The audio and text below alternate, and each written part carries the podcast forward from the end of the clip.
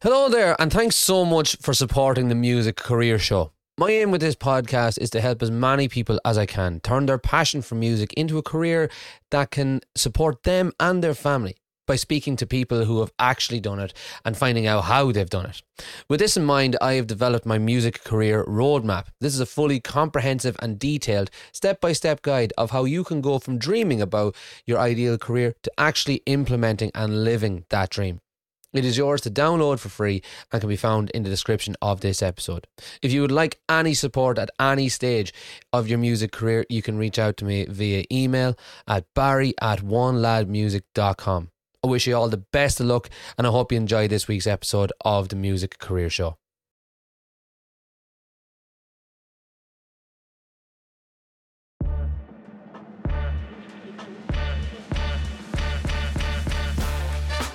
Welcome to the Music Career Show, telling you the stories of the world's best professional musicians. Hello there, and welcome to the Music Career Show. My name is Barry, and every week I'll be speaking with incredible musicians from all over the world about how they've honed their craft and made a career out of doing what they love the most. If you're a new listener, then while you still have your device in your hand, please take a second to subscribe and tell your friends all about the Music Career Show. Hello, and welcome back to the Music Career Show. Today, my guest is an electric violinist a composer and a songwriter from Monterey in California. She performs as a solo artist full time, working in the corporate world and in burlesque and circus shows. She's toured all over the States and performs re- regularly for some of the top tech companies in the Bay Area and beyond. Her new composition and performance project, Cosmic Expedition, is a journey through space told by artists and aerialists from DAM Circus. That is one of the most fun things I've ever said in my entire life. So this is going to be uh, a really interesting one, lads, and it's my pleasure to introduce Razz Palumbi. Hello, Razz. Hi there. It's lovely to have you on. Like I said, um, that was that that that was a, a, a mouthful, but that was so much fun to say. There was so many fun words in there: cosmic expedition and aerialists. Amazing Absolutely. stuff. Um, yeah, cool. So, Razz, for people that haven't um, heard of you just yet, why don't you introduce yourself and tell us what you're all about? My name is Razz. Uh, as mentioned, I'm an electric violinist and I play kind of extended range violins, violins that have over four strings, um, five, six, seven string instruments. I compose, I'm a live looping artist and mostly a solo artist. And we'll get into why in a little bit, but they're for the normal reasons you would think. Mm-hmm. And I've spent the last six years performing full time. Uh, maybe it's more now, geez. Uh, but I've been playing instruments since I was little, and yeah. So as a as an artist, it's been a full time living for a while now. I feel pretty settled into to my craft and what I'm doing. So I'm excited to be here and talking with you about kind of how that manifested for me and how what lessons that I might be able to pass on to anybody wanting to get a solo career um, or maybe kind of find ways to create a lot more interesting opportunities in in mediums or types of work that you might not have thought would be career supporting. Oh, that is absolutely what I am all about and what this podcast is all about. Um, I always tell people that when I was a kid, I wanted to be a rock star because that was basically the the natural progression for you. You play guitar. What do you want to do when you grow up? I want to play guitar. Well, what do you do? What's a job to play guitar? Oh, rock star, perfect. And yeah, you didn't realize that there was all these new ways when, when, when I was young, there was, or when I was younger, there wasn't all these new ways that there is now of of turning music and stuff like that into uh, a full time career. So I am buzzing to get into all of that. But let's reverse just for a little bit. So where did music all start for you? Um, music and movement actually started really early. I was a little ballerina, you know, when I was a little girl, and things started about two. And then did ballet for many years until literally my body was falling apart because I was oh. so intense about it. Uh, and that happened at seven years old. Oh so oh my god! Seven years old, I had tendons breaking and I was destroying my body because I was so passionate about it. And Jesus. my parents were like, "Let's not do that. Let's not mm-hmm. have a child that needs corrective surgery at seven. Yeah. Um, so maybe you need a new hobby." And I had been asking. I don't remember this, but I had been asking to play violin since I was four, because I was a very precocious child. And my parents were like, girl, you can only have one hobby. So because you're so intense. And then so when I couldn't dance anymore, that was sort of like my consolation prize was violin lessons. And my mom was kind of upset about it because she really wanted me to play piano or an instrument that you couldn't play out of tune. Very So- good. Yeah. So I, I was having none of that. I was it was violin or nothing. So at Yeah. seven, I started playing violin, and it was never going to be my career. It was something that my music teacher actually said when she would see me play or in performances, and she would go, "Oh, you're going to be a violinist." And being me being an ornery shit, if somebody told me I was going to do something, I would at that stage I was kind of like, "No, that's not what's going to happen." Uh, so I was really adamant. Like I, you were saying, you have this picture of like, what do I want to do? I want to be a rock star. To me, in the classical world, I felt like musicians. It was either you were Beyonce, or you were starving in a cardboard box. Like there was Uh-huh. no in between for those two Yep. things, and I didn't see a path for me in classical music. Just because I, I didn't enjoy the culture of it, but nobody ever taught me or showed me that there was another option to Yeah. play violin and not be in that classical world. So it was never something I actually decided to do. It was just a hobby. It was just something that I enjoyed the mechanics of doing. I enjoyed performing. I enjoyed being in orchestras, although I hated the directors because I have authority problems. Um, Yep. so, so, anyways, um, but then I, so I went to university, no intention of playing music, and I finished university being in a band, punk rock band, playing Oh, wow. violin. But you know, it was just like the weekend thing. That was my hobby. That was my social life was Cool. playing music. And so again, I was I was always I thought that I was going to go in this direction of which is a very valid direction by the way. You're still a musician if you make a day job living and you play music in the evenings or you play music as a social side. It doesn't like I think that's a hard thing for people to really there's this like dividing line for people of am I an artist if I don't make my full-time living? Yes, you mm-hmm. are. You are a valid artist. You are an artist that still contributes to art in general if it's not your full-time job. So I think that was going to be what I thought I was going to do and then went to graduate school and hated it. Like hated the path that I was on and, and the career Yeah. that I was doing. It was like one fateful internship that I was like, nope, sucks. And I was broke and I was in school and I had no other recourse that I could think of to Uh-huh. make money. And I needed money kind of quickly. So I started street performing. Yeah. And that became my income pretty fast. Like within a couple of months, I was making enough money to like pay for groceries. And then a couple months after that, I was making enough money to subsidize rent. And a couple months after that, I was making enough money to pay for rent entirely. And then Wow. it kept kind of snowballing. So realizing through that method of kind of falling into getting to, like I said, my, getting away from my authority problems just meant getting outside of the normal box and going, okay, I'm now in control of my output. I don't have any kind of gatekeepers or stakeholders. It's just literally me and the people who want to see what I do and are willing to pay me money for that. And it's our direct connection that allows me to kind of convince them to tip me. And that was a journey in its own. But Yeah. once that once that like limitation was taken out, um, I was able to make that kind of money and then go like, oh wait, this is now this is a viable career because I kind of took out all of the things that were sort of stopping me from progressing.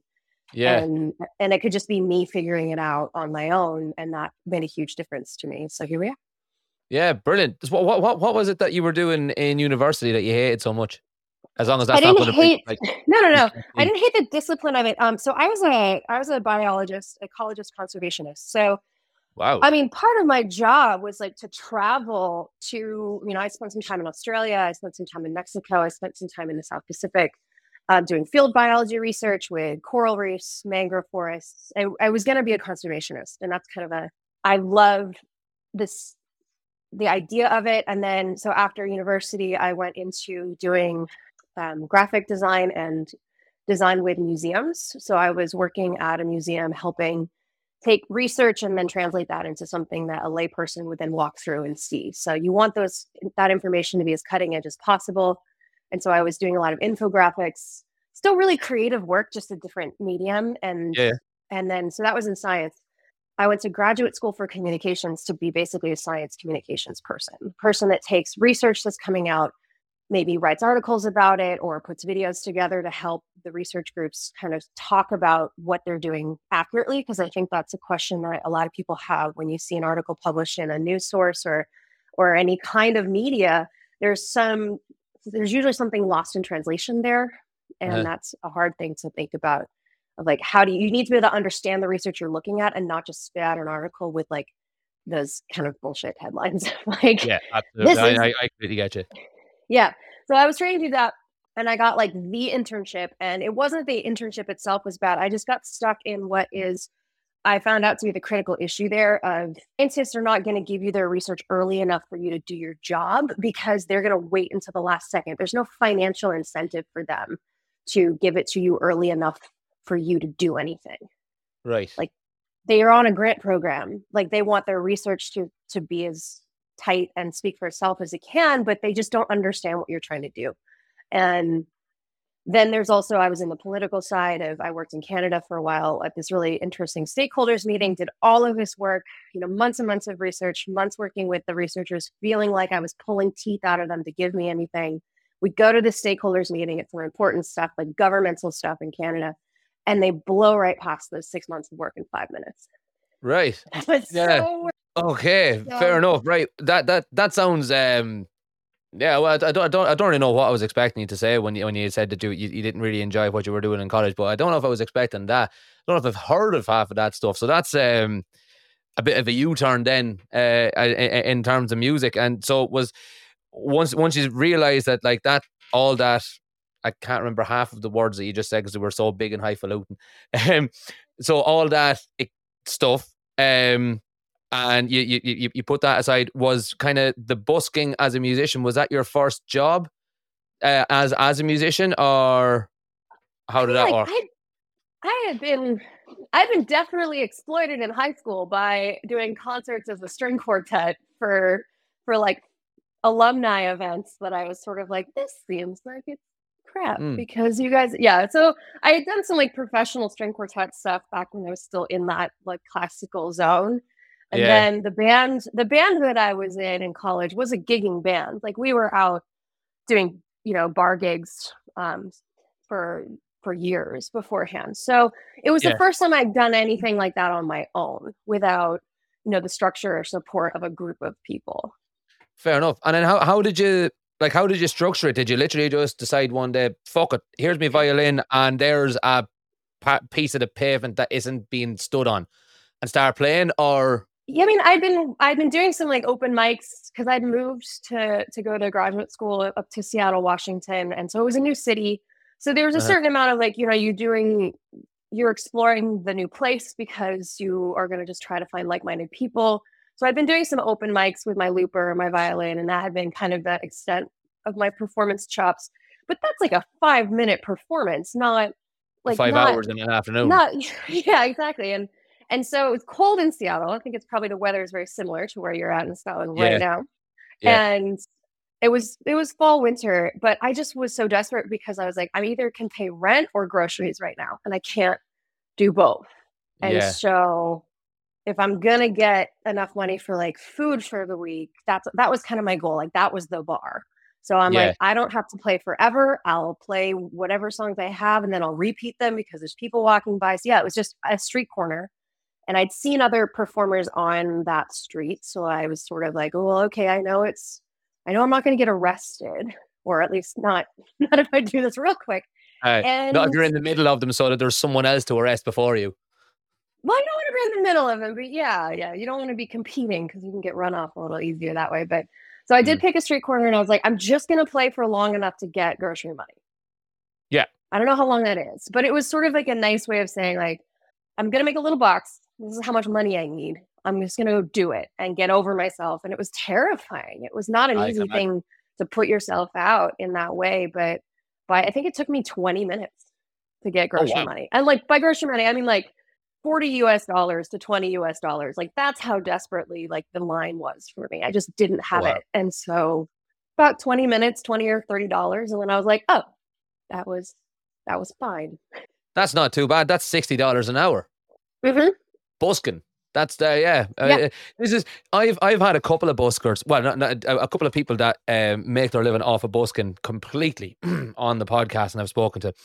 And it's one of those things where if you told your parents when you were a kid that you were going to grow up and be a busker, there's no way that that, that that would have ever flown. Of course, you're not going to be a busker. You're going to be one of those, I don't know, what do people think of buskers? One of those vagabonds out begging basically and stuff like that. But it's it's such a viable career. It's absolutely amazing that it is such um, a viable career, and it's great that you you found that. So twenty dollars in twenty minutes. That's amazing. Mhm.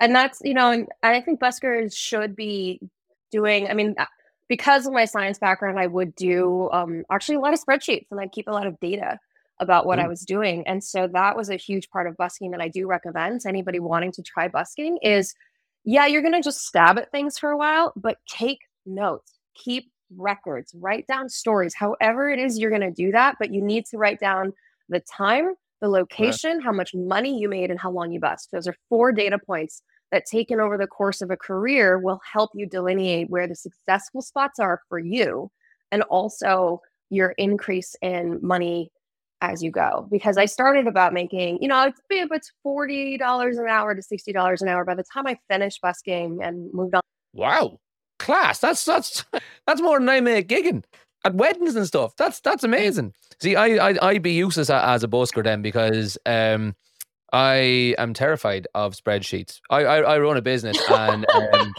absolutely terrified of spreadsheets. I don't know how they work. I don't get it. One of my business coaches done a spreadsheet for me for finances one time, and I was like, and he's like, right, so just put that money in there, and then it'll do this. And I was like, what do you mean it'll do this? He says, yeah, it does it automatically. I was like, wow. And this was only about three or four Yeah. months ago. My mind was blown. I was like, wow. Yeah, So- I mean, spreadsheet formulas are really, again, because of the science background, I had this like very data-driven mindset of it's it's just there as information to parse out what's going to help you and what's not. So I do think like some don't be afraid of your spreadsheets. That's how we survived. And then later, when I went on the road full time um, with a band and then and then a duo, we made a full time living on the road work because of a really tight budgets and really tight financial planning and a lot of spreadsheets. So so I do think one of my successes in general is come is total spreadsheet format. Wow. And that's not it's just my personal way of organizing what's yeah. working and what's not. Um, but I think however however anybody organizes what's working, what's not, like have a system for telling how successful your ideas are. And that's how I think you'll find those weird little nick like niches and cracks in the facade of like what you're supposed to do and what's actually working for you. Yeah, that that's really solid advice because there is no matter what you do, there is only so much stabbing in the dark is going to or so so far stabbing in the dark is going to get you. So uh be it spreadsheets, be it I don't know, sticky notes, be it carrier pigeon to yourself. However you track. Yeah, Yeah, like have exactly. a have more than just a gut feeling of is this working or not. Good stuff. Yep, I, I I love that. That's, that's really solid advice already. We're only a few minutes in. So you finished up um, busking, and then you said you went on the road and and stuff like that. Tell us about that.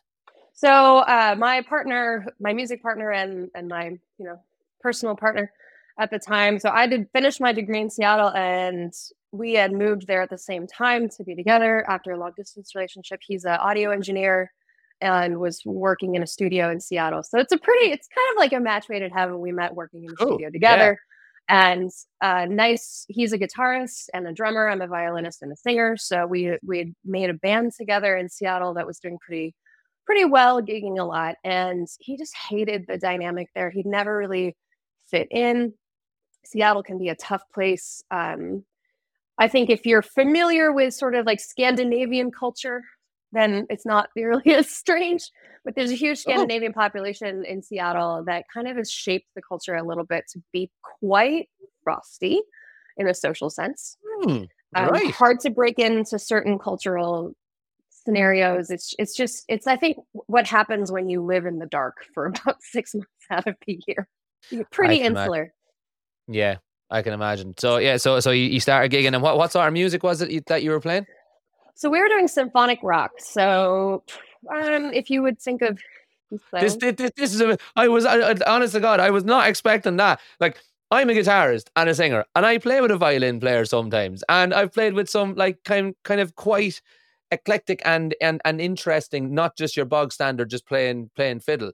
I like like kind of creative, loads of creative musicians, but never in a million years did I think a duo could play symphonic rock. That's amazing. You may explain Oh, that yeah. one. Uh, so that's like you know bands like Coheed and Cambria or um, Perfect Circle. Evanescence had a little bit of that vibe to it as well, but it's like the guitars and bass would sort of lay down the rock portion, and then I would make these like sometimes I would live loop it, or I'd make these kind of soaring, epic orchestral parts over the top of that while I was singing.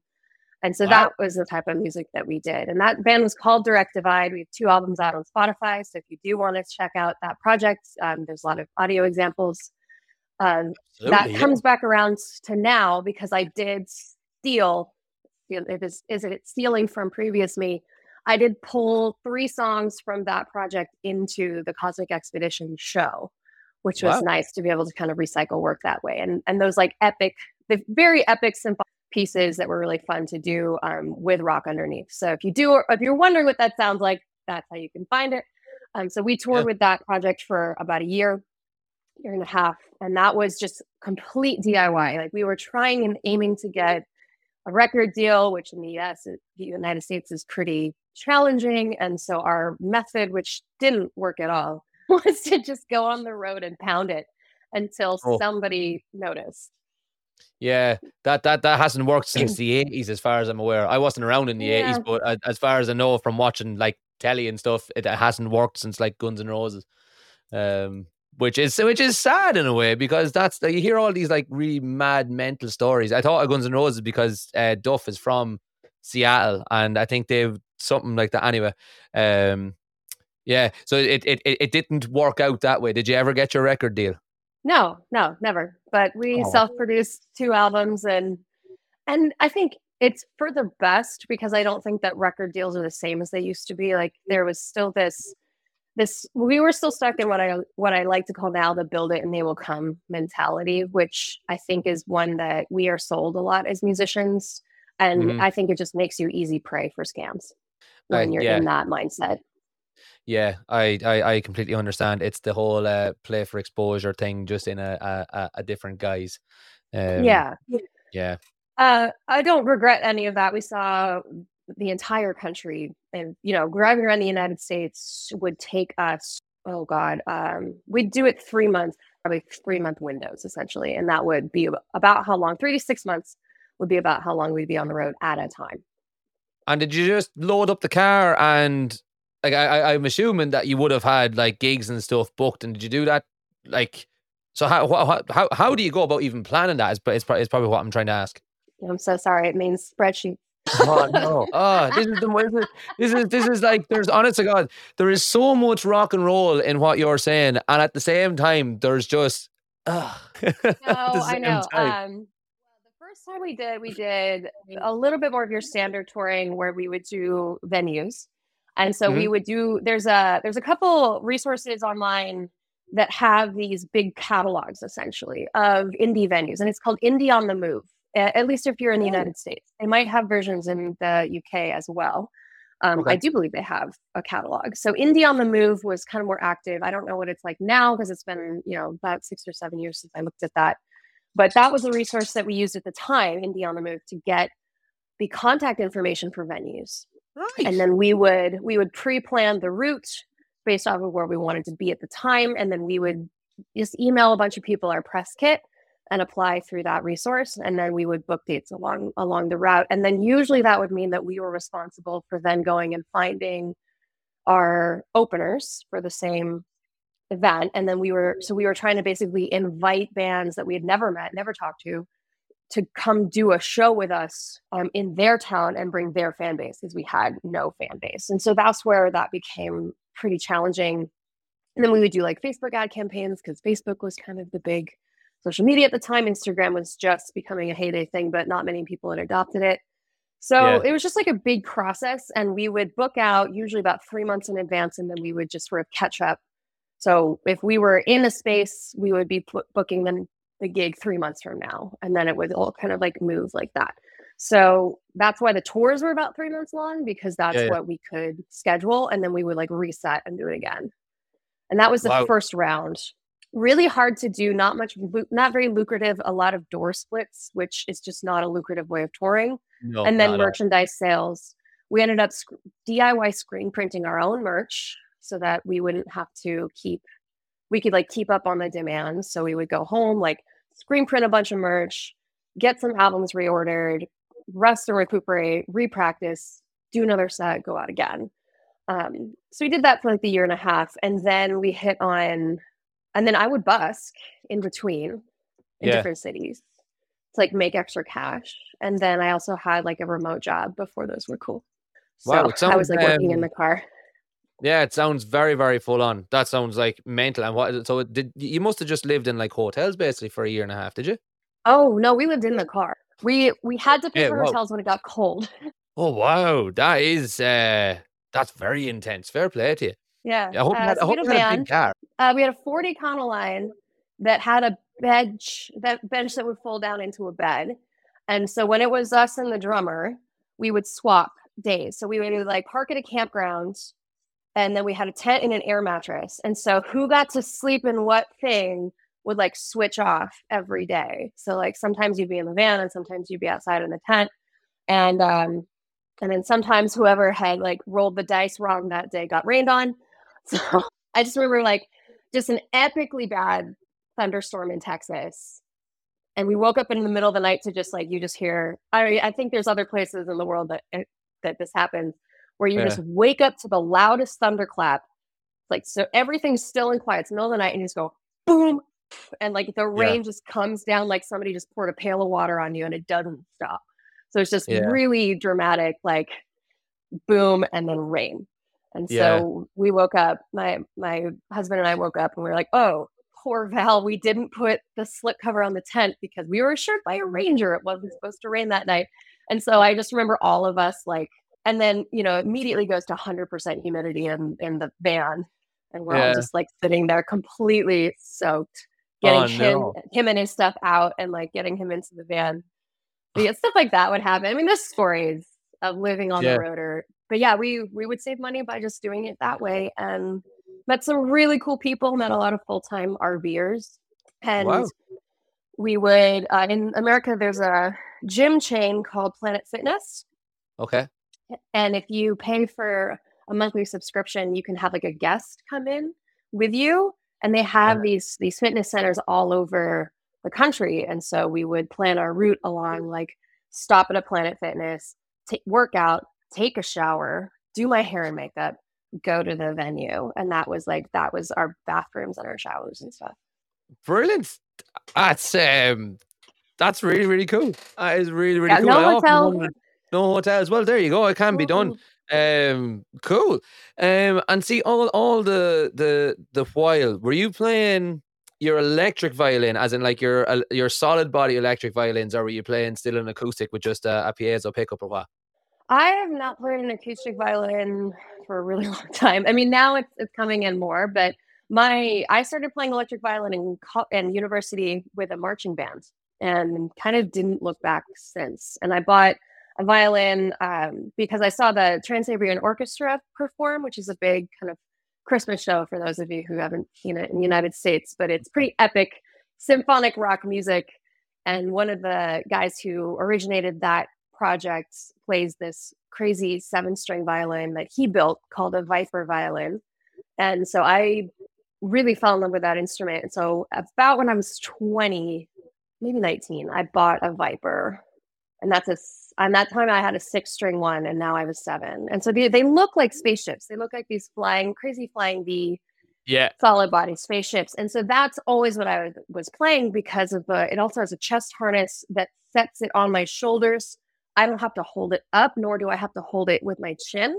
And so Yeah. that was a big part about being in the rock band was I could sing and play at the same time and start to Yeah. develop that skill set. Same with busking. I'd be I'd be live looping, singing and playing and that was how I could kind of make that all work. So it was never almost most of my career has been done on electric violins without any kind of acoustic instrument. I have one now. I mean, I have Yeah. had a- an acoustic instrument for a while, but I just got a pickup for it in the last like two years because before that Okay. I was just all electric. It was not no acoustic or picked up violins.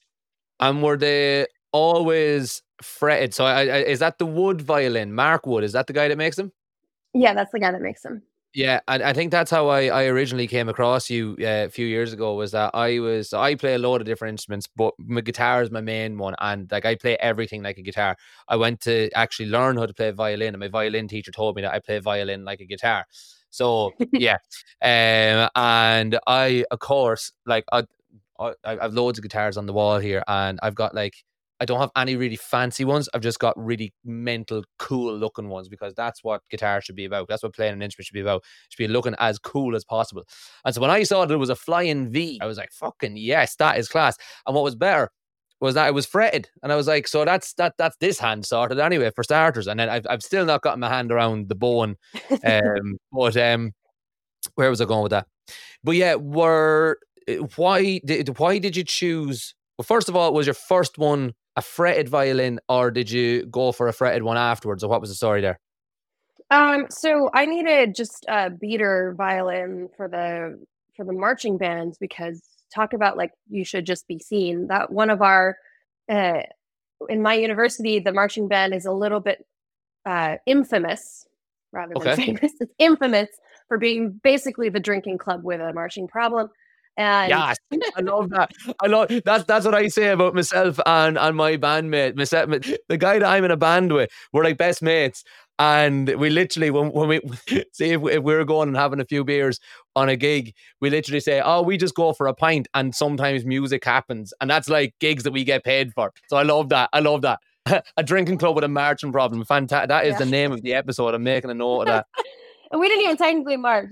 Like it's- it's uh I went to Stanford University, so Stanford marching bands and it's Yeah. a pretty polarizing entity, as it were. So you didn't even have to play an instrument if to be in the marching band. You just had to want to be in the drinking club. So you had to Hmm. hold an instrument. You had to like make a half-assed attempt at playing the instrument, but it certainly Yeah. was not a requirement. So like the quality of the music was could be questionable.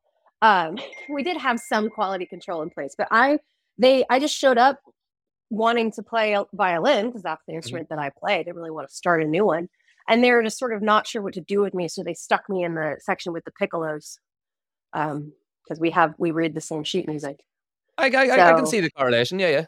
Yeah, so I just needed a a beater instrument and I found one on eBay for pretty cheap. And so that's the one I first played for a while. But I trained as a violinist and a violist. So when I bought the instrument, I wanted um, a five string. So something that Yeah. had all both violin and viola, and I could do either one. So I thought that that Yeah. was cool, right? Like the, the body was cool, it was bright red, sounded like absolute crap, but who cares? Like it wasn't the point of doing Yeah. that. And so a lot of my showmanship, a lot of my commitment to like the feel and the vibe of what I do was really developed during that time because it wasn't necessarily about playing well, it was about playing enthusiastically and having that enthusiasm be really infectious. And so that was a good training there of like rock out, just rock out. It doesn't matter. Everything else, you'll be you'll you're not going to hear you anyways. Like you're going to get covered up by the trumpets. Who cares? You know, you Yeah. can have some personal. You can know you played the notes right, but literally nobody else is going to know Yeah. Love it. so there was that. It was it was great. And then I met my uh, other friends that I ended up starting a punk band with, like a very pop punk band, all girl, all female pop punk bands, and they needed another guitarist. Couldn't find one that would play sh- or be able to shred on lead guitar.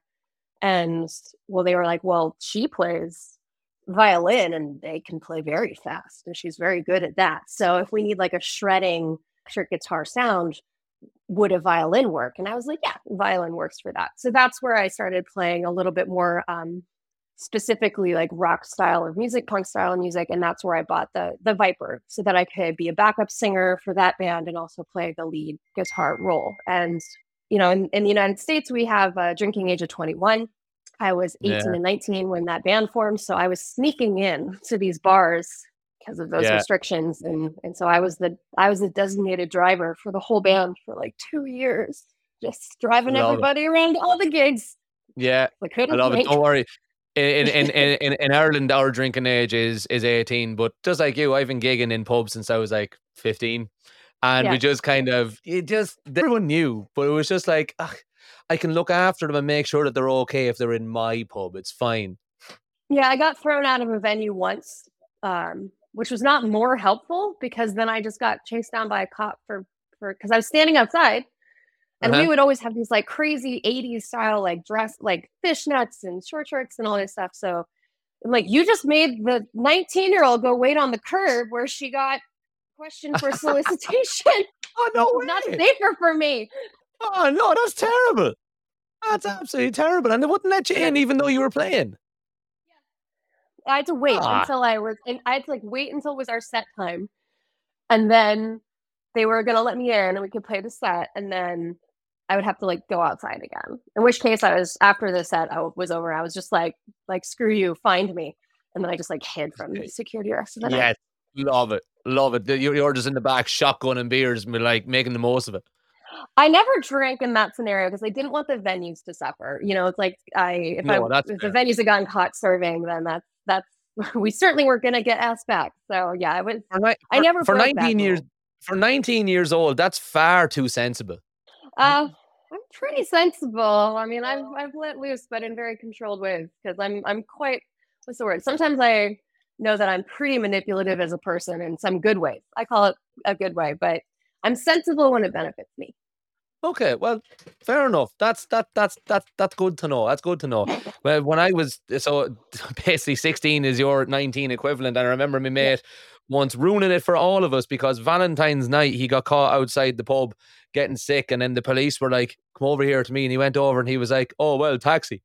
Um, and he ruined it for all of us. But uh, yeah, that's that's a story for uh, uh, another day altogether. So I'm glad to see that that some underage drinkers and some underage, not even not even drinkers, some just underagers can be underage sensibly. It's great. Yeah, I Um, mean, there's also the like when you know you're going to drive all of your, you know, drunk friends. well, no, there's that as well. There's, in fairness, there is that as well. Um, yeah, there's there's there's that as well. So no, well well well well done you. Don't don't let my Irishness and and and everything influence younger you into um being bad and and and misbehaving and stuff like that. But anyway, Well, they all Um, made it up for me spectacularly by taking me to Vegas the day I turned 21. yes, I've never been. I've been to Atlantic City, but I've never been to Vegas. I've always wanted to go to Vegas. Vegas looks amazing. It's pretty hilarious, and and my husband's from Vegas, so we've right. spent a lot of time in Vegas. I've actually been busking in Vegas, uh, which is its own funny stories. Yeah. There are some great stories of busking in Vegas for a very short time. uh, When we were there, we were building our second tour van into a house, and uh, at his dad's wood shop, just in their house in Las Vegas. And so we spent about two months doing that, and in between, I was busking. So Vegas stories, man. I just did a performance in Vegas for a big conference in January, and so it was nice to go back and like get a little bit of the the rock star treatment and actually like stay in the hotels and and it was for the big um elect- consumer electronics show CES. And so to see Oh. Vegas not only in Vegas form but like you're just surrounded by a massive like consumer electronics show that takes up the whole strip and so many hotels and there's events going on all the time and it's crazy crowded. So that was a nice different experience to like have a little bit more of like the rock star life experience this year, which was fun. Love it. Yeah, I, I remember I I I I tou- I toured America very a little bit in 2014, and yeah, you do kind of get it's it's not very rock star, but it is. It's like when you're like I I I tour I, I played in um one of the hotels in in Atlantic City, and it is it, it it is it is cool when you're you're finishing up and just like yeah and yeah it's cool. Um, where was I going to go with that? So you you you. You mentioned there about playing for the big consumer electronics show and stuff like that, and I know you do an awful lot of of or, or a, a, a, great bulk of your work is through corporate gigs and stuff like that. So how did you get into into that? Um, that kind of dovetailed in with the busking show because when you've got a busker show, you can usually play several hours at a time, you know, three, four hours, because that's how long it Mhm. takes to do that kind of work. And then that would also translate into doing bar gigs or or restaurant gigs. And restaurant gigs will want about a three hour set. And so be able to be pretty, you know, sound controlled and have a small footprint was kind of always key to doing restaurant gigs. So I got into doing corporate work by finding an agent uh, here in Monterey, which is where my parents are. So we were we were kind of landing here between tours, and I damaged my voice. There's too Oh. much work, too many shows. Don't Yep. talk in the bar after you're singing. That's Oh, I yeah yeah I I used to live in uh in in Salou in Spain playing in Irish pubs and I done that when I was when I was 19 and we used to sing for up to 5 hours a night every single night for like 6 7 months of the year and yeah like you say talking afterwards was was was was enough but we we we'd stay up until like 9 o'clock in the morning every single night mm-hmm. singing in the nightclubs and singing all the Irish songs with all the Irish people that were over there on holiday and completely wrecking our voices and then going doing it all again. So I basically spent six months singing and shouting and roaring nonstop. And just like you, damaged my voice. And my voice never came back until lockdown, actually, funnily enough. Um, mm-hmm. So that was one little silver lining about uh, lockdown and all that was that my voice finally had time to to to heal and uh, recuperate. But how did you manage to to damage your voice and get over that?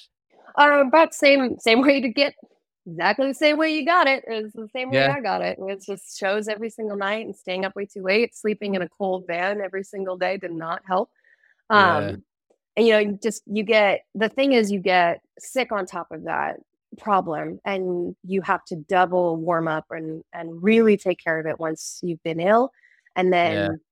that can be like a little bit of a straw that broke the camel's back and like take you over the edge of really having problems um and so we had to cancel three months of touring and oh, call no. everybody and just say like if i'm not going to have permanent damage and we have no health care in this country so oh no you don't at all no so there's not a solution that can be done medically if you're not willing to pay yeah. exorbitant prices. So the the options were pretty limited to if you don't want to have a, a surgically invasive procedure that you can't pay for and you will not mm-hmm. have help paying for um, you have to just stop. So yeah. that meant we had to stop and i had to retrain and i had to do it pretty much by myself. Um, I did manage to get like an ear, nose, and throat specialist to confirm that I didn't have actual nodes. Yeah, um, yeah. So I, I did invest in the in the diagnostic of saying like how much recovery, like how far down the rabbit hole am I with this? How much recovery am I going to need? Um, do I have something that needs a sur- surgical intervention, or can I just with rest and recovery and retraining fix that this? And yeah. the answer was yes. I needed to rest, and so I spent two weeks not talking. Wow. Drove my yeah. husband crazy. The best money he ever he ever spent on getting that diagnosis. I'd say he said. it's it's really hard to talk on a whiteboard for two weeks. Yeah. I suppose, yeah. Like, how do you? I suppose, um, yeah. No, that that's not fun. I, I have a mate of mine again from uh, another Irish guy that was gigging out in Spain. How you, Aaron? If you're listening, um, and he had to get surgery because he had those nodes again from just downright abusing your voice. And like, to be fair, most of us didn't go out of our way to intentionally abuse it. The damage was getting done, regardless of whether we looked after our voice after the gig or after the fact. It was irrelevant. All the damage was getting done in just the sheer amount of singing that you're you're you're doing. And it's it's, it's like any muscle. It's like anything at all. You overdo it, you're going to end up fucking it. Um. But so so two weeks no speaking, and I imagine there would have been some sort of like I don't know teas or like antibiotics or some sort of something or other? Well, antibiotics are not going to do anything in that because it's it's inflammation. So, um, tea don't recommend unless I actually don't don't do tea because the whole point is you're taking swelling down. Heat is going to exacerbate swelling. So, uh it's not for short term solutions. Sure, you're you're expanding the capillaries. You're trying to soothe your throat. Um, that's why they say like for singers drink tea but drink lukewarm tea and don't drink ice water either. So like extremes are where you have problems in those two things. So like super super hot tea don't do it.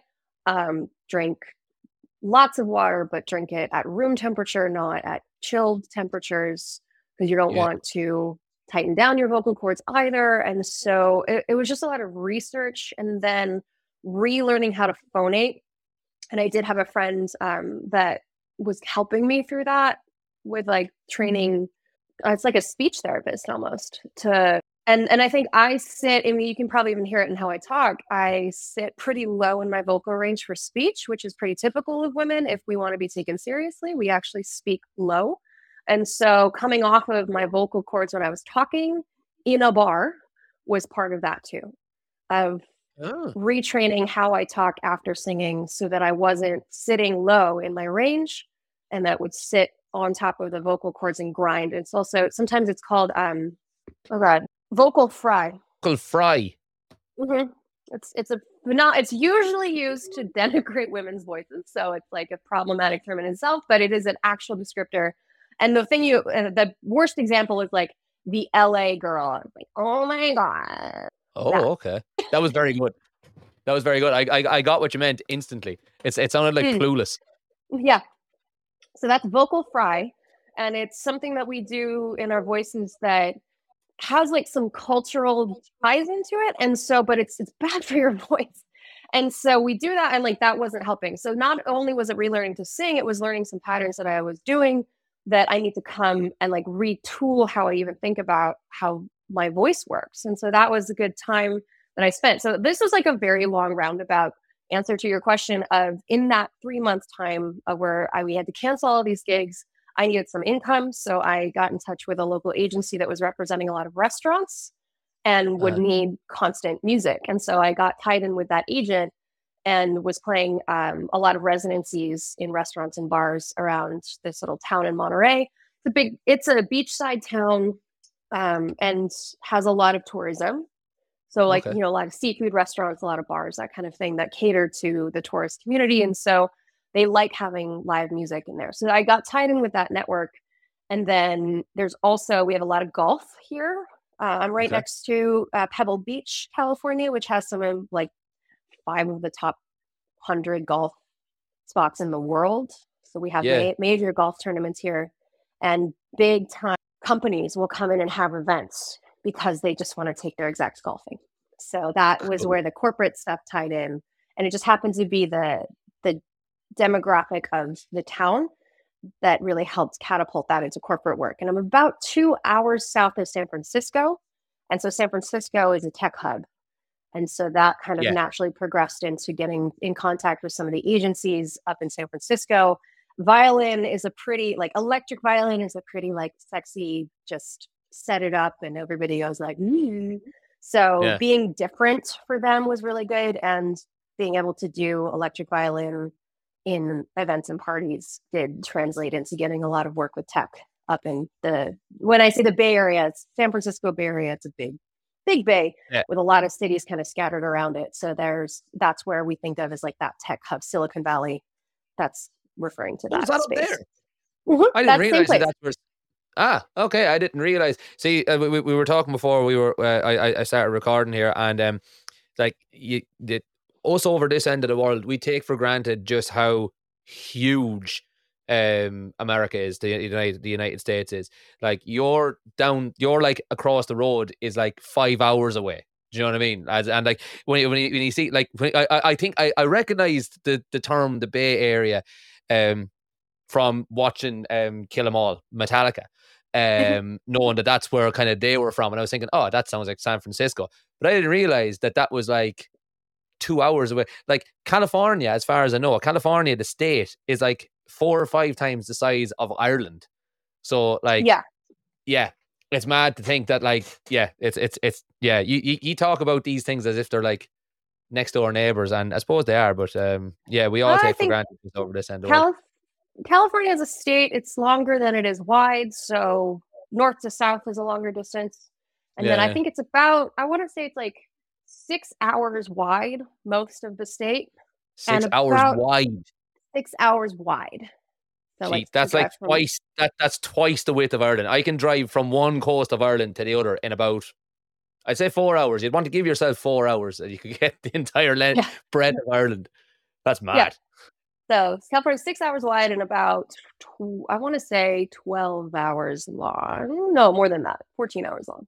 Jesus. from San Diego to the top of and depends again depends on the route that you take. If you're doing coastal, it's a lot longer, but um yeah, it's a big, big, big state. And yeah, and it's not even the biggest state, and it's not even like Texas was interminably long and flat and boring. There you go. Texas, sort your life out for fuck's sake. Come on now. So Texas has a lot to answer for. And All right. Come on, Texas. Sort it out. upward and spiel about it. Um, Yeah, and that's why there's like this joke where Americans we can't say just um like we can't say that we're from the United States.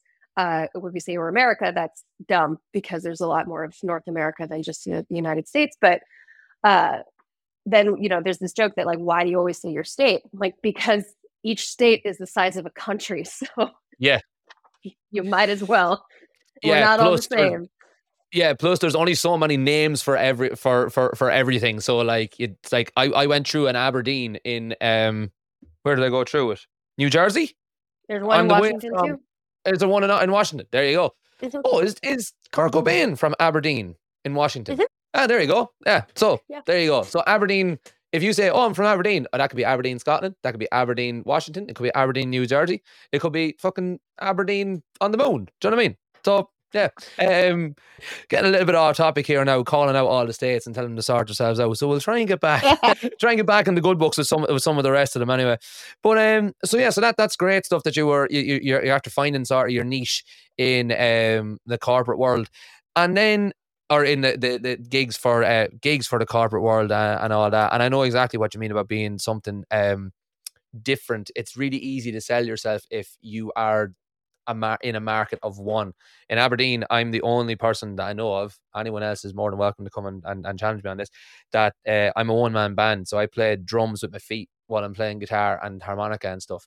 And it it sounds ridiculous, but it it it sounds it, it sounds ridiculous when I explain it, but when you hear it, it sounds. It, it, I think it sounds okay. I'm doing okay of it. Do you, do you Um, play again- multiple drums or just the kick? No, no, no. Like it's a fully contained drum kit at my feet. Nice. It's called a farmer farmer foot drum. So I've got like seven pedals. So like a kick and a hi hat, and then under my heels is like the snare, and then I've got a hi hat clutch over here, and then another one that hits a tom, and then I've got a little toe post up that does a, a crash cymbal. So it's a, it's a full drum kit. Um, farmer foot drums. Look them up. You you I could definitely will. yeah. With your with your your flying V fretted uh, seven string violin, you could add farmer foot drum. Yeah, what- well, I mean, fact- I. Go on.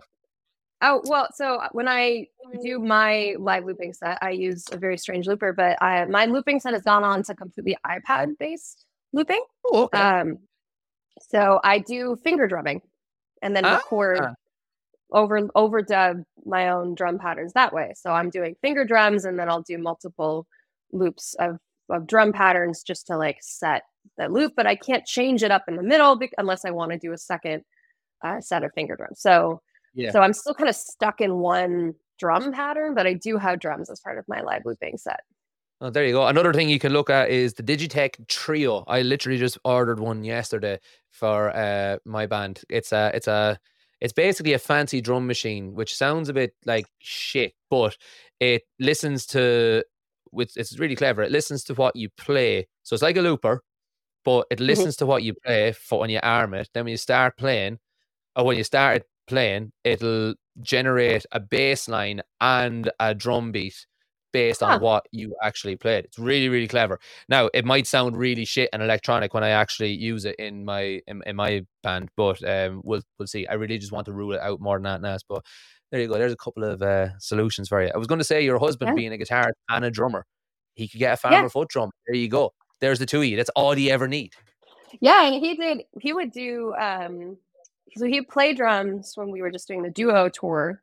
Um, Uh-huh. The the drummer we the drummer needed a social life. Where it's like, I know you haven't gotten laid in two years, dude. Like it's really sad that I know that. So like, go Please. Like please do something else for a hot minute and that that meant kind of leaving and that that's fine but when you when you get really tight with this people you're with people sometimes you're just like i know way more about you than i should this is Yeah, exactly. I- I- I- becoming I a little codependent. Um so and then we went out just my husband and i and he was playing drums. And so i was live looping and that was an interesting question of like we had to really sync up to a click track because he was playing drums live. I'm controlling the loop. He's got no control over when when things happen but he has to stick to the click.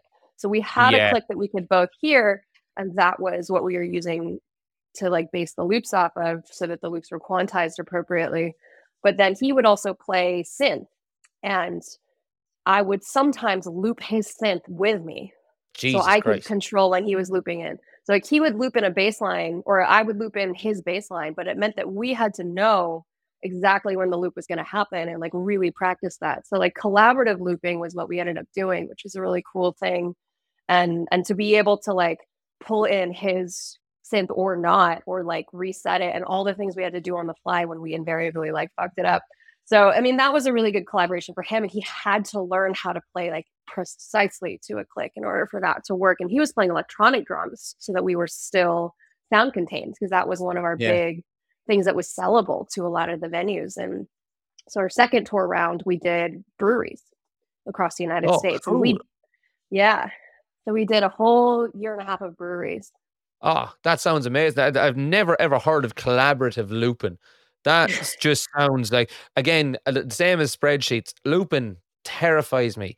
Like I can do like I, it's it's easier for me to play guitar, drums, and harmonica at the same time than it is to try and play along with myself uh, okay. after the fact. It yeah. just I, I just my, my brain is just not wired that way. So I'm always in awe of anyone that can actually uh, get get themselves in, in, into a loop and keep it going. And if like, the two of you can, that's well done, well done. Well, that's amazing. We have to have a leader, right? Like, they, I mean, as long as you delineate who's really leading it, and that's we would do that in the band. So I would have certain yeah. parts of of even the full band tracks that yeah. I would be looping live and and I would be stacking violin lines to get that really symphonic sound. And yeah. so the technology was really about like parsing it down. So I love to teach how to loop. I love to describe like my process of looping. It's it ended up being huge in terms of how I compose. So yeah. looping was kind of where I learned to compose. So I my composition work is actually very much based in loops, which is makes it kind of more almost in the electronica genre because of the the way the structures work. And so now I can loop with my iPad or I loop in Ableton Live. Wow, great! That that yeah, I I I I, like I say, I'm in awe that you're able to actually keep on track of of all that. I would overthink that, and I would be absolutely terrified that Ableton would just decide to update, or that I I, I hadn't got I, I, or I had a, I hadn't got a track armed or I'd soloed something by mistake or some sort of stupid shite would happen that would just absolutely fuck up the whole thing. And if one thing goes, oh Jesus, no, yeah, um, yeah, it's happened. I mean, I can imagine. Technology will not always be your friend. You know, you can rely. No. I can totally that. You can rely on yourself a lot easier than you can rely on a lot of technology. Technology will fail. Yep, absolutely. So you were gigging away and doing all your your corporate stuff and doing all your looping. And when did the burlesque end of things come come into it? Because that's um that's not something that I've ever ever heard of. I know okay. what burlesque is. I know what burlesque is from that episode of The Simpsons, and that's about it. Um, so burlesque that was kind of a post pandemic thing. I think we all had our our strategies to cope with the pandemic, and and mine was definitely, you know, my whole career was just kind of gone. You know, a lot of yeah, us, our whole career yeah. gone, and yep. and I never. I never wanted to teach violin because I just had such a hard time again with authority. So I didn't really want to be that authority that I had railed so hard against. And due to a kid, what you know, I felt like I had a great teacher, by the way. Like I loved my violin teacher as a small child. Like I'm not saying that she wasn't amazing because she was. She was, I think, the reason why I kept with it, even though I knew like the culture of classical music wasn't for me. But like she was yeah. just so lovely that she made me really enjoy the process in spite of my hatred of that authority figure. Um, so in fact, I I was almost like to live up to her and teach something that I do not remember learning and okay. not having gone to school. I think like the pedagogy of teaching, you can get there, right? But I think when uh-huh. you start so young on a, such a complicated instrument, you don't remember the tools or strategies or ways that you got around problems. Sorry about that. And um, right. so that was a big one. I didn't want to teach something I felt like I will teach adults and I'll teach people that want to expand outside of of their limitations or or work in contemporary violin would be happy to do that. I love teaching technology and looping and and using amplified violins and all of that yes. side of it i do enjoy but that's more like a workshop based thing or on a case by case basis. But yeah, like a studio full of kids was not appealing to me because oh, their parents bring in expectations and i'm sure you've seen that too. Yep Mm-hmm. And in classical, in a classical instrument, their their parents tend to bring in classical expectations. And I was like, don't want to deal with that. So I didn't have like a uh, an online studio that I was gonna try to build, that a lot of people did. And there was live looping and performing and live streaming. Mhm. We did a live streaming series, but we did it for the local musicians in town. And so I didn't do it for myself as much. I kind of dabbled in it, but it wasn't my mode. It wasn't, it didn't feel like performing. So we kind of just held on and, and malazed around. But in the middle of that, I I'd been doing a form of working out. I, I did pole dancing as a fun form of working out because when I'm walking around and you're picking up amps all the time and you're putting speakers on stands, you you have to be able to lift 50 pounds over Mhm. your head on the regular. So pole Yep. dancing was kind of my way of staying in shape and making sure that I had enough upper body strength to to be pretty independent, which is important to me. And gigging around and stuff like that was just sort of like I can't not be in, in shape. Yep. So pole 100%. dance was the way I did that. And when I couldn't do it anymore, and on top of all the pandemic stuff, it was just sort of like depression pit. Like, Mhm. and it was very clear that the pandemic was going to destroy the dance studio. That's so I bought it. Oh, you go, girl. That's class. So I bought it, and it's two. It's put two blocks from my house, which was one of the reasons. I was sort of Yeah. like, I can walk there from here and help it not die. So I bought it, and that was. I also was kind of making a bet, which is fair, that people after the lockdown would want to go back to their fitness routine faster than music was going to come back in a corporate sense. Yeah, that that that's good thinking because an awful lot of people got like the live stream fatigue or they got the online lessons fatigue and they were like, yeah. So that yeah, I I I I, I get that. So I was kind of introducing a new business into my world and like new business model, but I was really ready to have something different. And so to have the the pole studio and then jump into teaching that.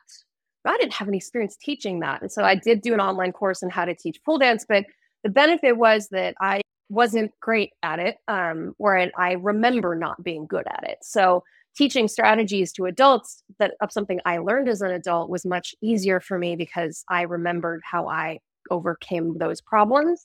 And then I really fell in love with teaching fitness and Yeah. dance. And so like that was a whole different business that would sort of help like bubbled up and supported not in 2020 but in 2021 while the work came back kind of slowly. And then by the time I was doing that, you know, I'm teaching right now I teach about 8 hours a week. At the time I was teaching 12 of Oh, wow, a pretty like gymnastic style fitness. And through that got introduced to circus and burlesque because those performances really dovetail. So Yeah. I was meeting other dancers and they were doing circus and burlesque and met a local troupe here in town that does burlesque. And then that just sort of through the pole dancing side came into doing burlesque, came into doing circus, and then being a violinist, I again had this niche, right? Like there's other pole dancers, but there's not violinists that are in that community as much. So so then I started writing and performing on violin for those shows because it was a way that I could still be like a lot more involved in and part of that scene. So that's where I met the DAM Circus group. And then I started getting more work doing collaborations or com- or com- combinations of aerial performance with violin incorporated. So now I can do violin in the air. Wow. That's fant- yeah. That that reminds me of Tommy Lee playing drums upside down on a roller Right. coaster. Yeah. That's that's so so cool. You should get on to that guy that makes his his violins and say that that's a selling point that you can you can play these violins on a on a on a dance pole. Oh, he's aware. He's very excited about it. That one, um, that instrument, I found out the hard way that it's a very long instrument, so works for certain apparatus is what we call this thing. So works great on pole, um, not so great in a hoop. So I had to get a different solution. I have a different violin that I use in a hoop because it's a little shorter. Because I would get up to the hoop and then like the edge of the headstock would be, I'd have to like duck around the edge of the hoop to in order to make that work. So it's sort of it's been a lot of trial and error and Yeah. it's still not as graceful as I want. I've got a performance actually. Oh, it's raining again. I was hoping it wouldn't do that today Oh, because no. I have a hoop I have to set up outside literally this week to practice for a show in about two weeks. That like it needs to stop raining so I can set up my my rig. Sure enough. And so so does that where where do you go about doing these circus burlesque violin shows? It's not like down the local pub or is it or what? What's the story? or, Yeah, or, or do, you, do, you, do you do you work that into your, your corporate stuff? How, how how does that work? Um, so there are the there is the local pub. We literally You do you do burlesque circus stuff and oh wow. Yep. Uh, so there is literally the local pub, our local bar that we love and is really supportive of the arts, and they have they have jazz music on Sundays, and they've got bands and DJs throughout the week. So at once a month we do a showcase burlesque show, and at at the bar, and we usually sell it out, standing room only. People have to wait on line outside. It's a really popular night. I I mean, imagine. be- because boobies, like. So that's actually that word. What I'm doing in Fringe is I'm performing with that burlesque troupe at the Fringe Festival for the Best of Burlesque show, and that's that was what took me there to begin with. So I'll be performing in Scotland uh, with the burlesque troupe that I work with, and we're doing the pitch that they did to have me come in was we do a, a dance to the song Roxanne from Moulin Rouge, and I do all of the violin, like the tango violin, live. Oh, amazing. That sounds so I've I've never ever ever heard anything like that in my life. I can't I can't imagine like like see if, if just thinking like a local pub here or in Ireland just has like old men and like their dog. And like if that if that sort of a show came on. well, um, we can, we're gonna be in Scotland. We can make it happen. Do the one man show with with burlesque involved, and I think it is really fun to do that. And like, just like I said, authority problems. Hello, it's me.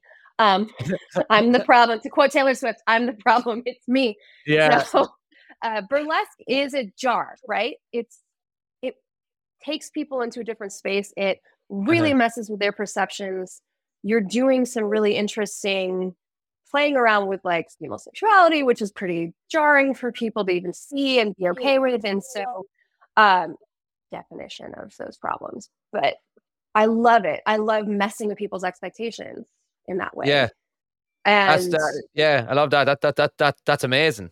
That's fantastic. I love I, I I love hearing about it, and I, I'm definitely going to try and get down to to Edinburgh to see that. Um, hundred percent. yeah.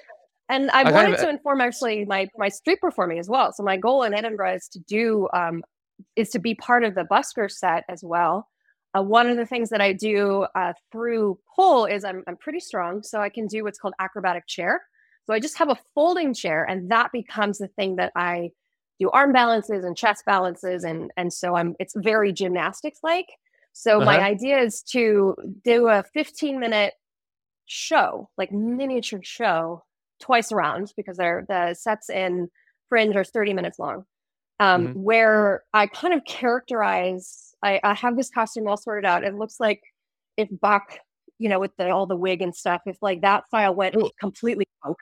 And the character of it being like starting off with a very classical piece, very technical classical piece, and then just starting to get like a little uncomfortable and Uh-huh. messing around in my chair to the point where all of a sudden I'm upside down playing violin and I'm running around and like doing a burlesque act, playing the whole time in this completely open environment. And I won't strip all the way down because I don't want to get arrested, but like bringing burlesque into street performance, into musical performance, and like just mashing the all of it together for this big festival and and making it really interdisciplinary which is a really good challenge for me it brings me back to my roots but it also incorporates the the crowd work i mean burlesque is a massive amount of crowd work and the chops that Yeah. you get from interacting with people and doing that kind of vulnerability just gets people in a really interesting way that i've never seen music do by itself. So like trying to combine those things of like what's what are we doing as musicians? We're just communicating with people making Yeah, them yeah. feel something.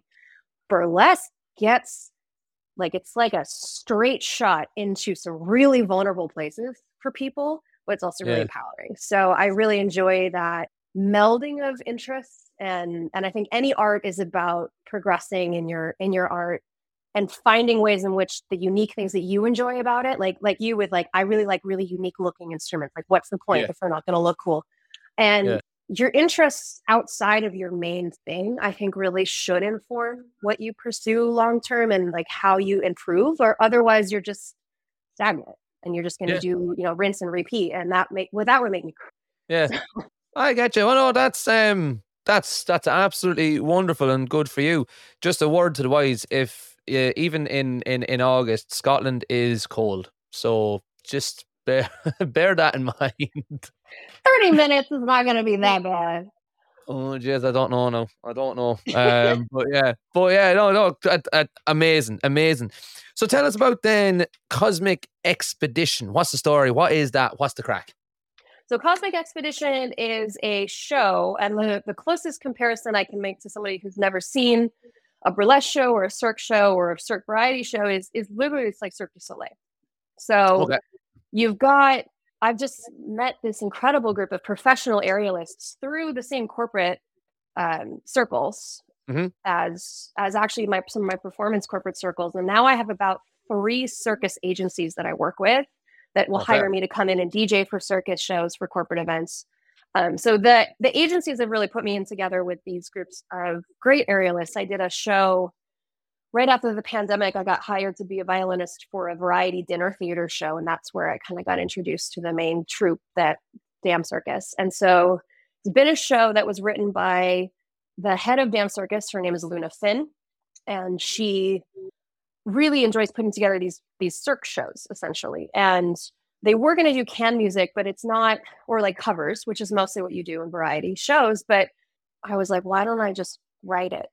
for yeah. the show. So I wrote the whole score for the show in Ableton. And that was a really cool process because I would get the the artists and I had to work together pretty closely and they were really alarmed starting that process because they were like, "Well, we're used to doing our choreography to music that's already here." Yeah. And I was like, "Well, I can send you like short demos of like chip like sections of songs that I've written um, and then you can base off of that or you can just do what you want that mm. you would think would be cool send me video and i'll compose to it so we would kind of go back and forth iteratively where i would send them a clip they would dance to it and then they would send it back and go okay well it's not long enough here or i i need to do a little bit more here and then i would rewrite the track um, watching the clip and ableton does have a screen view that you can actually do com- you can compose to video in ableton so like that oh, was a nice thing to figure out was i would have a double screen and the video would be over here and I would be working with like my MIDI files or my live violin work,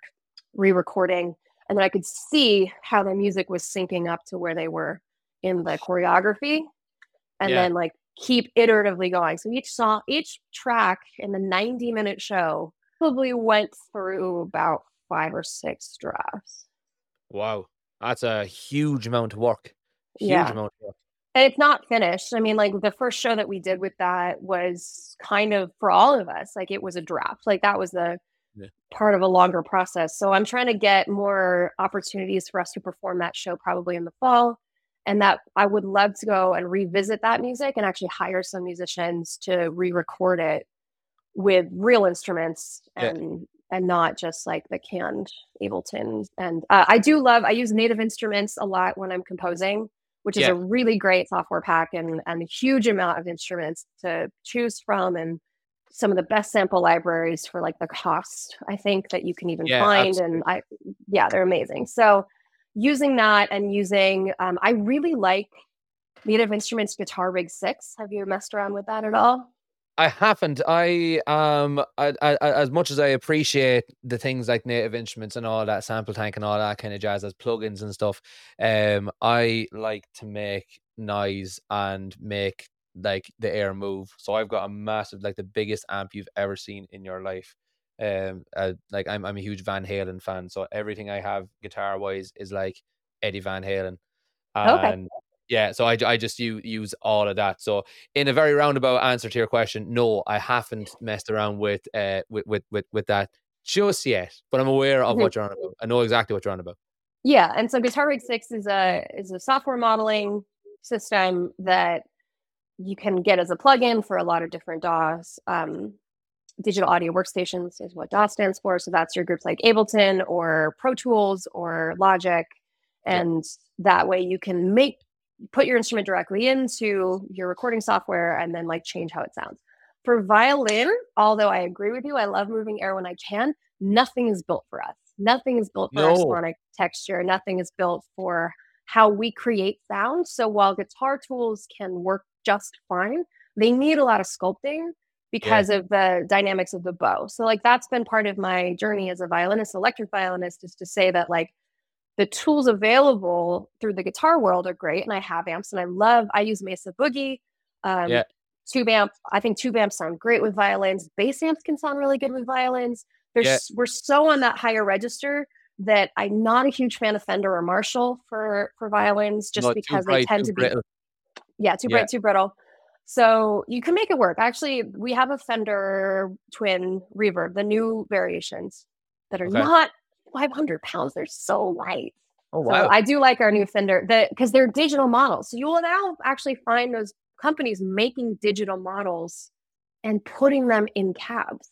Ah, yes, I I know exactly what you mean. Yeah, yeah, right. And it it it it it, it saves your back. That this 5150 uh, Peavey amp that I've got, it's the Mark One from like 1995 and it literally it weighs an absolute it's like it, it weighs a ton it's basically a head with a two by twelve cab completely in in in one unit. It's not the mm-hmm. size of any other. It's like the, it's twice the size of any other combo I've ever wow. seen in my life. Um. So yeah, yeah. And then no wonder you're not wanting to go take that down to the five minute wave pub. No, God forbid.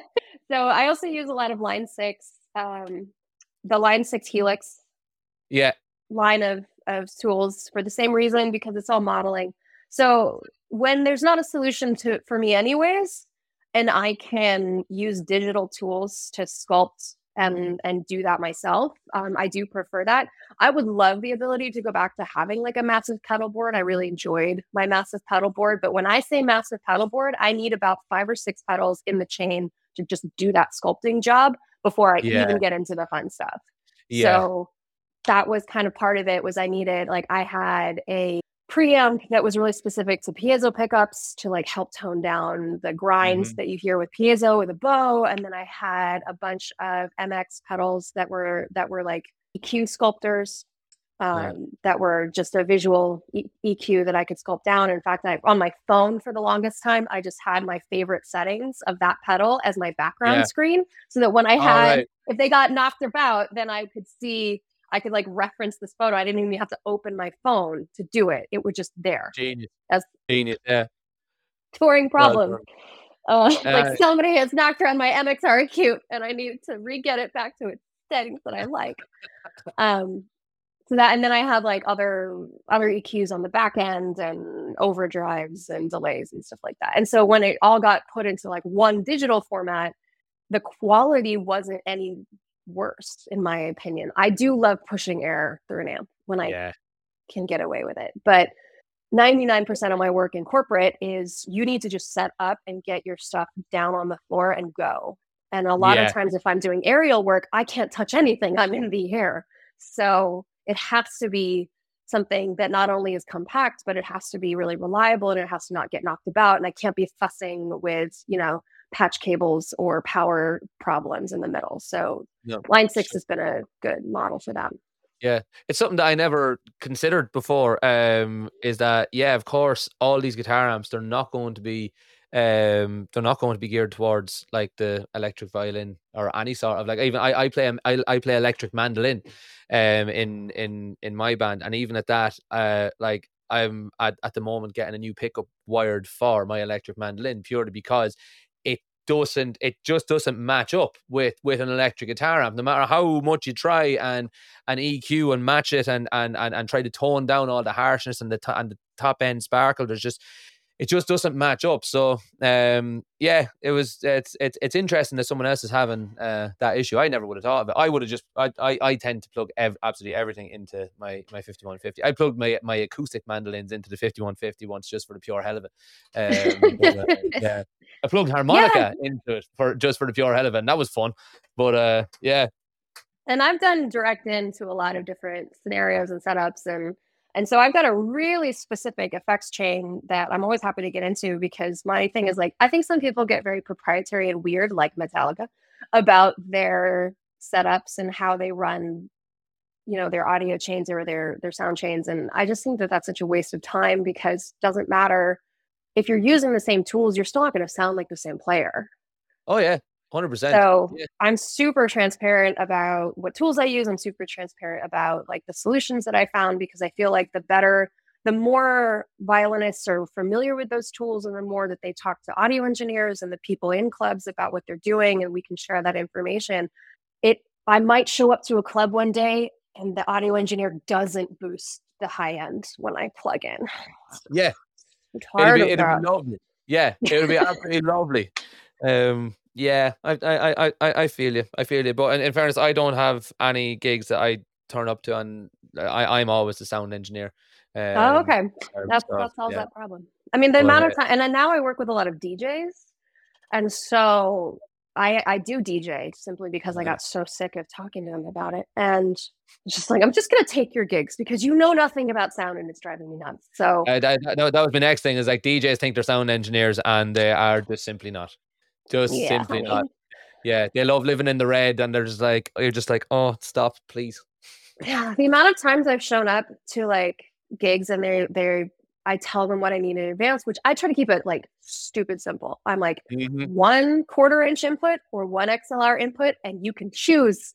So like whatever boards you have, I'm gonna be able to work with it. But they and then I've come showed up, and now I have a cable that I, I have an adapter that I want to. I wish I didn't have to have it. It's those like double RCA. It- It's Auxiliary a quarter cable. inch. Yeah, I'm like, that's not like the impedances alone.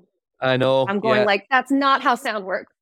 I hate you. No, I know, I know. It, it is, it's, uh, it is soul destroying, and that's actually a, a very good way of looking at that. I never thought of it that way. Is that, um, suppose it all, it all, it all starts with you. Not, not, nothing changes if, if, if nothing changes. So it has to start somewhere. Has to start Yeah. somewhere. I suppose. So, so, so, so good for you not being a, a, a gatekeeper like all them people with Metallica. Do you remember? Did, did you watch Stranger Things? Yeah. on Netflix. And do you remember when when Master Puppets was on was on it and, and like that epic scene where Eddie was on on like in, in the upside down, and then Yeah. people were going mad, mental online. It's like, oh, you only fucking know Metallica from like Stranger Things. You're not really fucking a, a Metallica fan. You're just like, fuck off. Stop being a dick. Yeah. Well, even Metallica was just like, we don't care how you buy our music or And why you buy why- our music. And why would they? And why would they? Uh, the- uh, so- someone that knows Master of Puppets from Stranger Things, their money is just as good as ev- as someone else that has the entire back catalogue seven times. As the fella in, in our local pub at home when we were 16 used to say, our money is just as good as someone else who is of age. So it's all good, like it all swings and Yeah. And I that reminds me of like one time I was I was playing in a one of the restaurant bars and it was late at night and it was during some kind of golf tournament and I had I have this rule like violinist that I always get asked to play Devil Went Down to Georgia. So Oh, yeah. and I'm fine with it, but I'm just so tired of being like that's apparently the only song I know how to play is Devil Went Down to Georgia. So I have hard. this rule. It's just I one. used I mean, it's a fast, it's a fast riff, but like Yeah. once you've done it a million times, it's not hard anymore. It's just like the same thing. I mean, I do need to actually practice it more than I do so that I don't embarrass myself when I do play it. But for the longest time too, busking, I would get that request. And Yeah. I had the best response. Like I found my best strategy when I'm when something is requested, like or Freebird, you know. Uh yeah. Freebird or Oh, Devil Down oh, Georgia. that, any- guy, died- that guy died today. One of the the, the last original member What? of Lynyrd Skynyrd died today. Yeah. Oh, I, I, I haven't been on Facebook or like any social media. So I don't know, Well, there you go. There you go. It's early morning, not early morning. Now it's almost noon for me, but like it's morning for me. Yeah. Uh, so no, I did not see that. But Well, there you go. See, it's it's it's because I'm actually in the future. You see, yeah, exactly. You're you're in the evening times of the same day, so you are in. The- Yeah. I always. But to- that's I- I- yeah, I, I always used to wonder as a kid. Is like, why did why? This is so stupid. But I was always like, why do I not just phone somebody in Australia? Because the lotto has already happened in Australia, in Ireland. Do you know what I mean? I was like, how has nobody thought of this? Time travel is real, and nobody knew. about it. Exactly. It's like, what do you mean you're five hours ahead? Tell me the fucking lotto numbers. Anyway, um, yeah, I love that so much. So my carry on. strategy for a, a request, like say you're a bar, a pub request, and and so when people ask me to play that song, I go, okay, fifty bucks, or Yeah. you have to sing it. Oh, I will- oh. I will take your money or your dignity. fair enough. Right. Because it's never done me wrong. Because if there's a song that somebody's willing to sing and they don't want to pay, I'm just sort of like, well, you can have the song for these two things. Money is one gate and dignity Yeah. is the other gate. And usually, whatever they pick, I'm fine with because I've had people decide to sing it. And it's just this like everybody comes together around this. This person is now going to sing this song. They're going to sing Devil Down in Georgia. It sounds dumb when I sing it because I don't have that like deep southern twang and and it Yeah. doesn't sound that good. So they just want to hear the riff. They don't Aye, that, that that's all anybody wants to hear. That's it. I used to play Right. on, on harmonica, and people used to think it was so so cool. And it was like just like you, I don't have that that Southern American accent. I've got a, an Irish accent. So I was singing "Devil Went Down to Georgia" in an Irish accent. I think that would work though. But but yeah, it's it's my way of getting out of it. But so I did that and then apparently these guys at this bar, they were like, Yep, here's 50 bucks. And then apparently that set off a bidding war for what song I was gonna play next. And they were Oh. trying to outbid each other for my for me be basically being their jukebox. And I was like, Great, this is perfect. But That's that meant amazing. some songs that I'm like not super familiar with playing. Um, but the one that I was familiar with playing was Enter Sandman, and I got that request in like a hundred dollar bill, and I was like, "Yep, this is what we're doing." So I did a whole like impromptu live looping version of Enter Sandman, Ah, pretty fun and hilarious. So that was like my little Metallica like moment to shine, where I'm like, yeah. That's a far better way of dealing with it than what I do because I get asked for Wonderwall and Wagon Wheel constantly. And I just- hate oh, Jesus, I hate Wagon Wheel. I abs- do, do you know Wagon Wheel, do you? "Oh God, yeah." I I I hate Wagon Wheel. My God, I don't know if I've ever hated anything as much in my entire life as I hate Wagon Wheel. And I usually tell people to fuck off. It's the worst song in the world, and get get an imagination and listen to some better music. And that's usually how I deal with it. Just have them Um, sing it, or or demand a higher tip. No, they're gonna but sing it like a drunk asshole, but that's not your fault. Yeah, but then if I let one person sing, then I have to let everyone sing. And we don't get tipped over this end of the world at all. Um, it doesn't. It doesn't really happen. Um, that was one thing I do really miss about gigging in, in in in the states. Was one night we were we were playing and we were literally on the last song and like we were only 20, 12, 10 years ago, 20, 21 at the time, and uh, this this crowd came into the pub anyway, and this and they says, "Oh, will you do whatever song it was?" And we says, "Oh no, we're finished. Sorry." And someone says, "Oh no, no, no, you can't be finished. No, that's not happening. It's not happening." And we were like, "Well, it fucking is." And um, he was like, "No, no, no. How much to, to play on for an extra an extra hour or whatever?" And my bandmate says, hundred dollars." And I says, "Each." Just not not realizing that we'd actually get two hundred dollars straight into the bucket, and we played for another like 15, 20 minutes, and they left. And we were like, "Grand, perfect, sound, extra two hundred quid."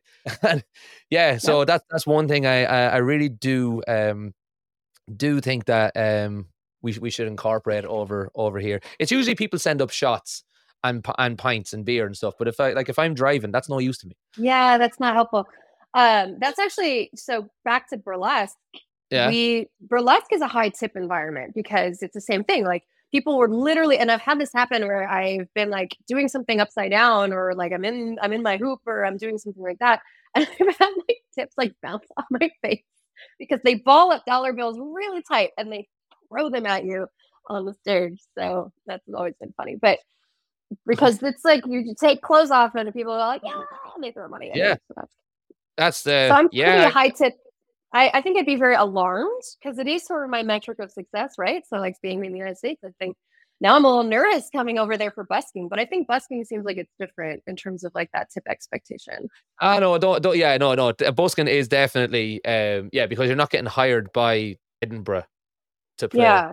You know Yeah. I, don't, I don't even know who you'd Edinburgh City Council, I suppose, is who you'd have to or whatever. I- so we we we we don't get that. It's not that it's frowned upon around. Like if if uh, it, it happens on occasion, um, Mhm. but it's very very rare that like I I would say I I do 100 200 gigs a year or I would have I used about, about last year I would have done about 200 gigs in the year and I'd say twice people tip me. Mhm.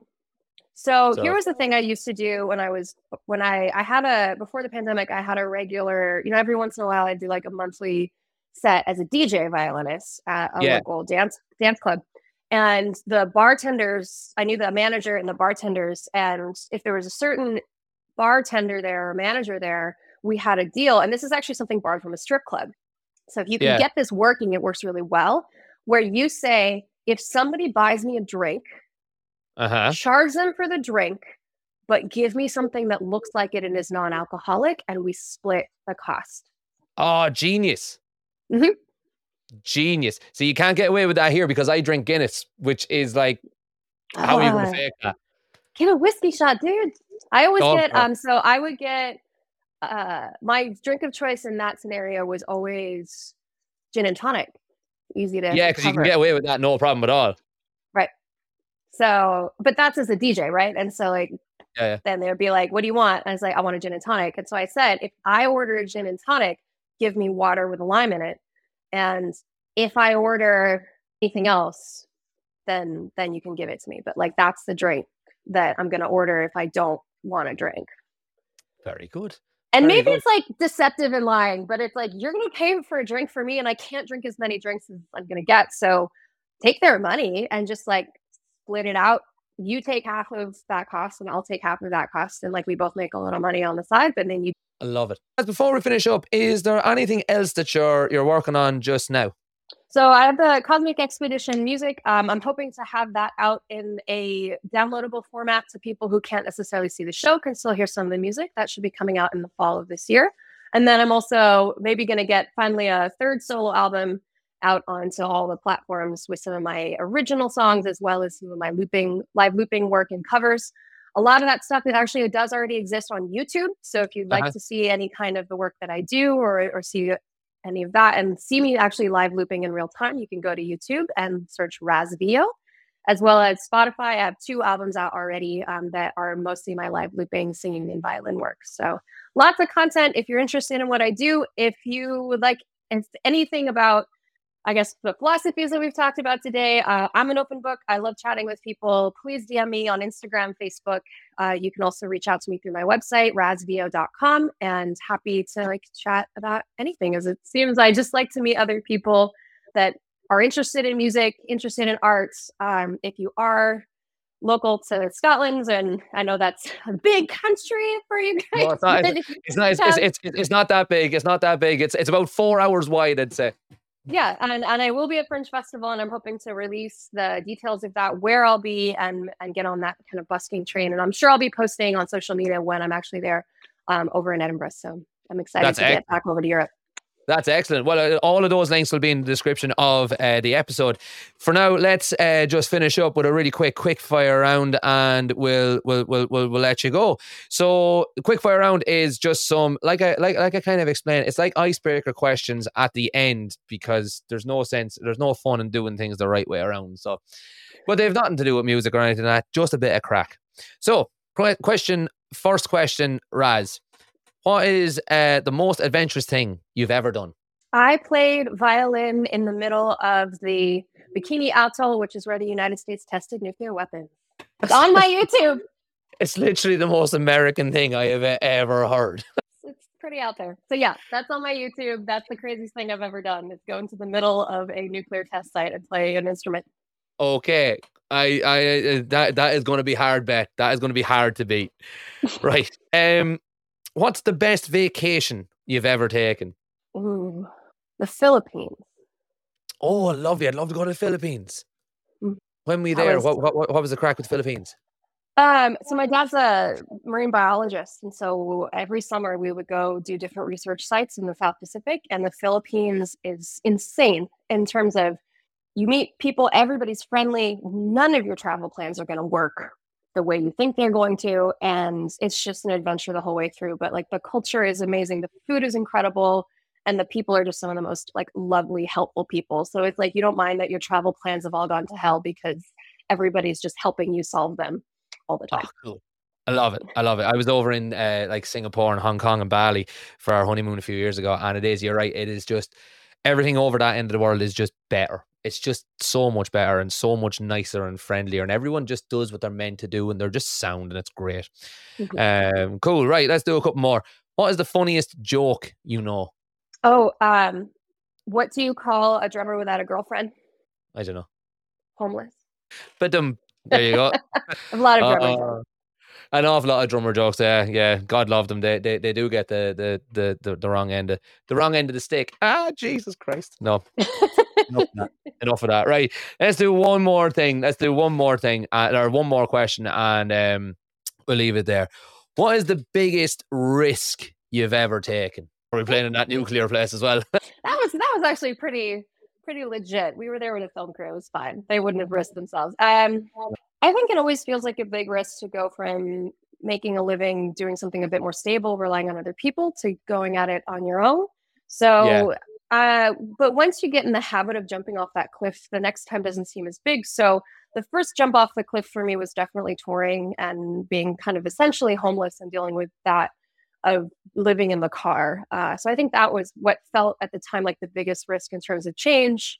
Buying the pole studio and, and getting into an entire different business model was also another one. But by the time you're kind of used to that, this and you've landed on your feet a couple of times, what might in the outside world seem to be a bigger risk doesn't feel that way because you've got a little bit more practice at landing on your feet. So I would say it's always the first one, the first leap that you take off that cliff. And then when you land on your feet, you get to maybe minimize the rest of them, even if they do, um, even if they're bigger risks financially or whatever. So yeah. that first tour would be it. I think I think that's a lovely note to to to end things on. Um, as I said, all links to uh, where you can find Razz and all that kind of jazz are going to be in the uh, episode link and description and all that jazz. Razz, thanks very much for your time today. Thanks for having me. It's great chatting with you. That was the Music Career Show. Thank you for listening. Don't forget to subscribe, leave a review, and tell your friends about the Music Career Show.